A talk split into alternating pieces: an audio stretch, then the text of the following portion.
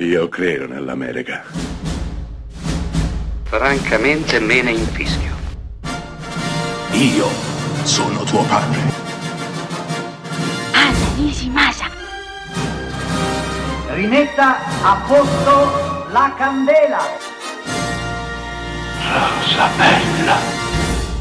1960 esce in sala lo straordinario Il villaggio dei dannati. Trama semplicissima ma affascinante. In un piccolo villaggio inglese, improvvisamente, tutti quanti allo stesso momento si addormentano. Dormono alcune ore e poi lentamente cominciano a svegliarsi. La cosa viene ovviamente attenzionata dall'esercito in primis e poi successivamente da un'equipe medica. Cosa sta succedendo? Cosa è accaduto? Beh, improvvisamente tutte le donne del paese, giovani e vecchie, si scoprono incinta. Nove mesi dopo nasceranno dei bambini, tutti identici, tutti uguali, tutti biondi, con degli occhi azzurri, penetranti. Cosa vogliono questi bambini? Che sembrano avere una sete indicibile di conoscenza, sembrano molto più maturi per la loro età e sembrano inarrestabili, sembrano fare comunella, stare sempre insieme.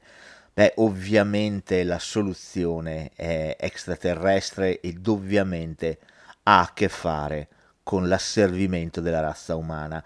Beh, Il villaggio dei dannati è un film bellissimo, bellissimo perché è inquietante, intanto perché prende come protagonisti dei bambini e noi sappiamo quanto questo ci mandi come spettatori in impasse emotivo. È molto difficile provare astio odio per dei bambini. È molto difficile identificarli come il nemico. Eh, questo film gioca su questo impasse emotivo e devo dire ci regala alcuni momenti davvero indimenticabili. Ne è stato fatto un remake diretto da John Carpenter purtroppo non toglie e aggiunge molto. Consiglio assolutamente il film del 1960, che con quell'algido, splendido bianco e nero restituisce una piccola stirpe di dannati pronti a combattere tutti, chiunque, anche i loro genitori, per conquistare la terra.